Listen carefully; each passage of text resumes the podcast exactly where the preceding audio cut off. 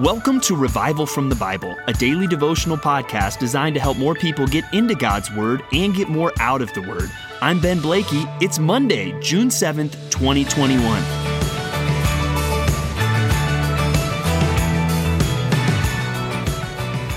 Well, everyone, today is a very special edition of Revival from the Bible. It's the first time ever I've got a co-host because Pastor Charlie is here with me on the podcast today. Welcome, Pastor Charlie. It's a pleasure to be here. And we are actually recording this on Saturday evening at our first ever Compass Bible Church Treasure Valley men's retreat. So you might even hear birds chirping or people talking in uh, the background because hey, we're doing it live. We're right here on Saturday night at the men's retreat. And Pastor Charlie, just give us a brief overview. I mean, how's the retreat going? How's it been? It's been fantastic. Yeah, we have uh, over a hundred men here, and I've just seen them uh, have a lot of time to grow in their relationship with each other. They're really taking these messages to heart. The retreat itself is called Brothers in Arms. We're talking about biblical brotherhood and what that looks like.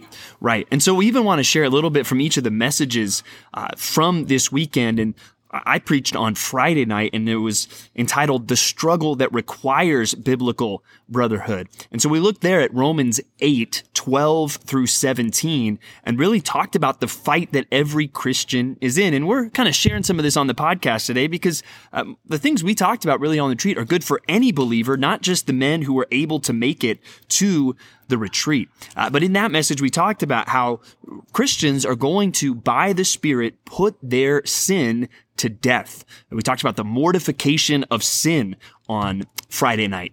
And uh, we, we talked about how we, as we fight our sin, we need to get to the root of it. What's really going on in our hearts if we're going to, to kill our sin? And that's something, that, that fight is something we have to do by the Spirit, right? That we're depending on Him, even admitting that I need help in this struggle against sin, and also that we need to be using the sword of the Spirit, which is the Word of God. So we talked about that fight on Friday night, and then Pastor Charlie, you then on Saturday, both in the morning and the evening, kind of got into well how we need to work together in that fight, and really more into the meat of biblical brotherhood. Uh, tell us more what you talked about in the messages on Saturday. Yeah, so the first message on Saturday, we talked about disciplines of biblical brotherhood, and we talked about ten disciplines that the men can really start to implement together. Disciplines that, uh, you know, if you're going to be great at anything in this world world, it's going to take discipline. You're going to have to uh, have a regiment, do something on a daily basis in order to get better at that, to grow deeper in that skill.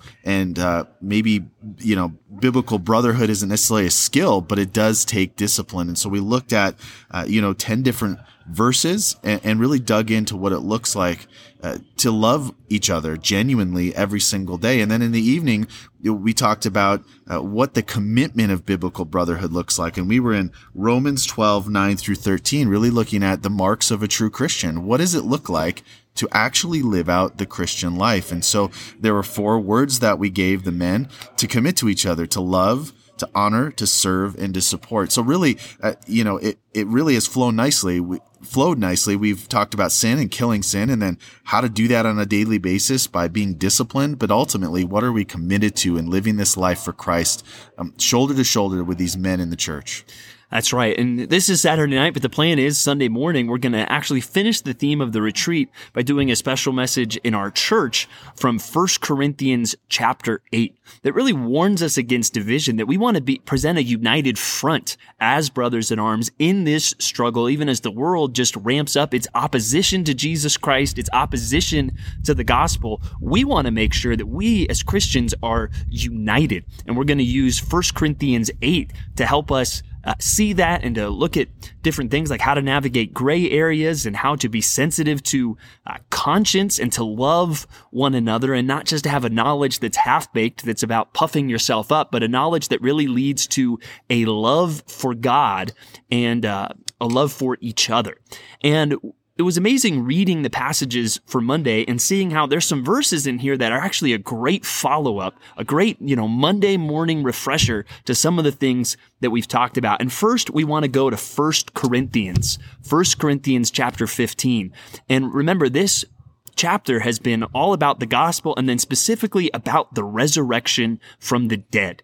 And it's been really driving home. Jesus did rise from the dead. That should make a big difference. I love how it gets into just the contrast between our uh, bodies right now and the, the bodies that we will have someday in the future. And it, it compares the two and it is amazing. But this whole chapter really comes to a awesome conclusion in verse 58. Pastor Charlie, why don't you go ahead and read 1 Corinthians 15, 58 for us? Yeah, it says, Therefore, my beloved brothers, be steadfast, immovable, always abounding in the work of the Lord, knowing that in the Lord your labor is not in vain.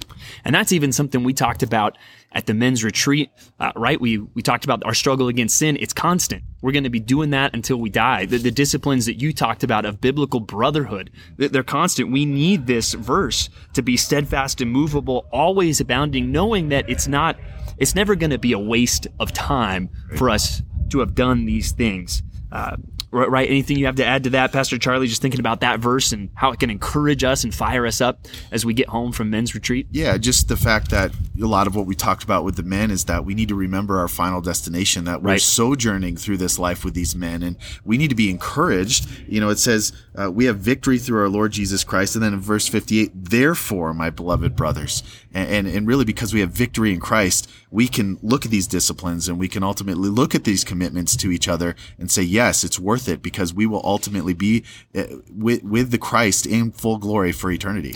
Right. And that's why this is a good reminder, not just for the men who were at the retreat, but hopefully anybody listening to this podcast today. The work of the Christian life, it, it, it takes work. It takes effort. And there's going to be times where we're tired or you can also feel like there's times where you feel like you've been putting in effort and you're not seeing results that you want to see. And this is a reminder. No, it's never in vain. You're, if you're genuinely seeking to serve the Lord, it will never be in vain. And we'll really realize that for all of eternity as we enjoy uh, just being with the Lord. We'll look back and say, you know what? That was so worth it. Uh, another passage that really ties in is as we wrap up Mark chapter 13. Uh, looking at Jesus, even talking about the future. And we look at verses 32 through uh, 37.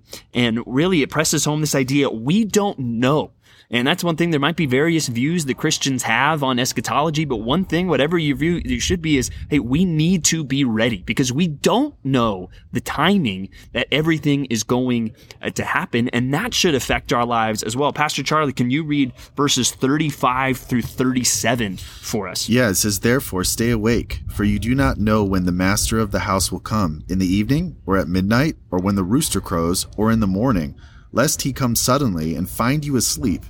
And what I say to you, I say to all, stay awake. Right. So that's a pretty, I mean, stay awake. That's a pretty jarring phrase. I mean, Pastor Charlie, how do you think that should just help us even as we now kind of digest everything we talked about over the weekend? You know, how can this encourage us as we go forward? Yeah, well, I think it's really easy to just get back to real life and suddenly get lulled to sleep at what's going on in our life and not, uh, you, you, know, be present in the things that we talked about and in the fight that we're in ultimately to kill sin. And one way to do that is something like revival from the Bible, just being in the Word of God every day, being prayerful every day, just to be uh, abiding in right. Christ. And I mean, we should be encouraged by 1 Corinthians 15. We know that if we do these disciplines of biblical brotherhood and we really seek to encourage one another and confess our sins to one another, and if we really fight against our own sin, we're not going to look back and think that was a waste of time. But also, we need to do it because today might literally be the last day that we can do these things. And we don't know we're in a race, but we don't even honestly know where the finish line might be. And that's why we need to heed these words to stay awake. And so hopefully those two passages in particular from 1 Corinthians and from Mark 13 really just encourage and refresh those of you who went on the men's retreat. And even if you didn't, hopefully the little summary of what we talked about and these verses encourage you to, uh, practice biblical brotherhood, or maybe for some of you, biblical sisterhood um, this week as we think about that. Just a couple brief comments as we wrap up this morning on First Kings 1. And there you're going to see one of David's sons really trying to get the throne for himself, his son Adonijah. And there might be some lessons in here about what happens when you really seek glory for yourself, right? It's not going to end well for Adonijah, but the person who God had picked, who David had picked, Solomon, it's going to work well for him. And so may we not seek that glory or position for ourselves, especially when it's actually against the will of God. And then Psalm 69, we finish up this psalm today with verses uh, 29 through 36. And I want us to think as we look at this passage about just the power our own gratitude and our own worship um, of God can have even towards other people. And as he is now reflecting on God's deliverance, uh, you know, he says in verse 30, I will praise the name of God with a song. I will magnify him with thanksgiving. This will please the Lord more than an ox or a bull with horns and hoofs. When the humble see it, they will be glad. You who seek God, let your hearts revive. Well, there's one of our favorite words on this podcast, revive. Uh, we, we, talk about getting revival from the Bible. Uh, but even as we think about that, it's good for us um, just to remember when we are giving thanks to God, when we are giving worship to God, that can be an encouragement to somebody else. And that can cause their hearts to revive. And even that kind of brings us back even to some of the things we've talked about this weekend with biblical brotherhood and just thinking when we practice those things, uh, we can encourage other people and their hearts can revive um, just because of our example. So, Pastor Charlie, thank you so much for being the first ever co host on the same podcast. This has been a lot of fun. You're very welcome. It has been fun. We might need to do this again sometime. Hey, Who I'm knows? available. Uh, but as for today, thank you for digging into God's Word with us today on Revival from the Bible. And for more resources, you can check out revivalfromthebible.com. And to learn more about Compass Bible Church Treasure Valley, go to compassbible.tv. The grace of our Lord Jesus Christ be with you.